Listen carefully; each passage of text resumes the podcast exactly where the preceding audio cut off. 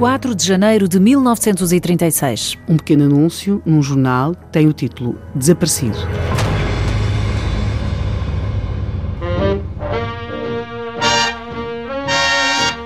O desaparecimento do empregado bancário.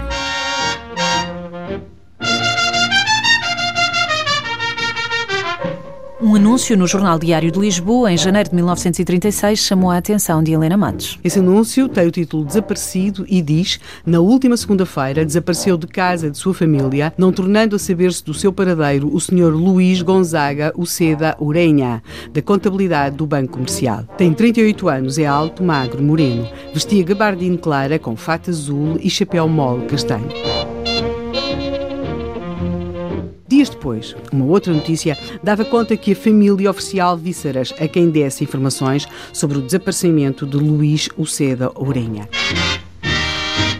Quanto tempo esteve desaparecido? Bem, as semanas passam. Note-se que, eh, segundo este, eh, se sabe, o Luís Uceda Ourenha teria desaparecido no dia 30 de dezembro de 1935 e a verdade é que não se sabe de Luís Uceda Ourenha durante várias semanas. Ele é filho de um pintor decorador espanhol, aliás, os seus pais eram espanhóis, o seu pai era Baldomero Uceda Castilho, mas Luís Uceda Ourenha, ao contrário do pai, não se tinha interessado pelas artes, mas sim pela contabilidade. Ele tinha um excelente emprego. Ele era chefe de contabilidade no Banco Comercial de Lisboa e eh, no dia 30 de dezembro de 1935, o dia do seu desaparecimento, Luís Uceda Ourenha seguiu a rotina do costume uma rotina quase inflexível. Saiu de manhã para o trabalho, ao meio-dia veio a casa almoçar. Como era habitual naquela casa, época. Como sempre, almoçou chocos guisados, com batatas. Chocos guisados. Não vamos Porque é que é preciso saber. Mais tarde vamos perceber, neste que é um dos grandes casos da história policial em Portugal,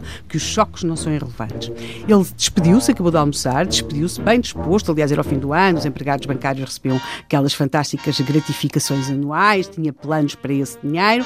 Ele despediu-se e saiu de novo para o banco, onde tinha hora de entrada às 13h30. Então não desapareceu de casa, porque chegou a sair de casa. Chegou, só que Luís, o Che de Oranha, nunca chegou ao banco. Ele era pontualíssimo, tinha deixado ficar o seu trabalho marcado em cima da mesa com uma régua para o continuar. Ele nunca voltou ao Banco Comercial de Lisboa, onde trabalhava. Luís Ocedo Oranha chega a aparecer? Sim, a 22 de fevereiro. O proprietário de um terreno no Alto Forte, junto à estrada que ligava Lisboa a Sintra, encontra um cadáver no meio de um matagal. Quase dois meses depois. Sim. A grande questão é, este cadáver é de Luís Ocedo Oranha. É preciso que tenhamos em atenção o seguinte.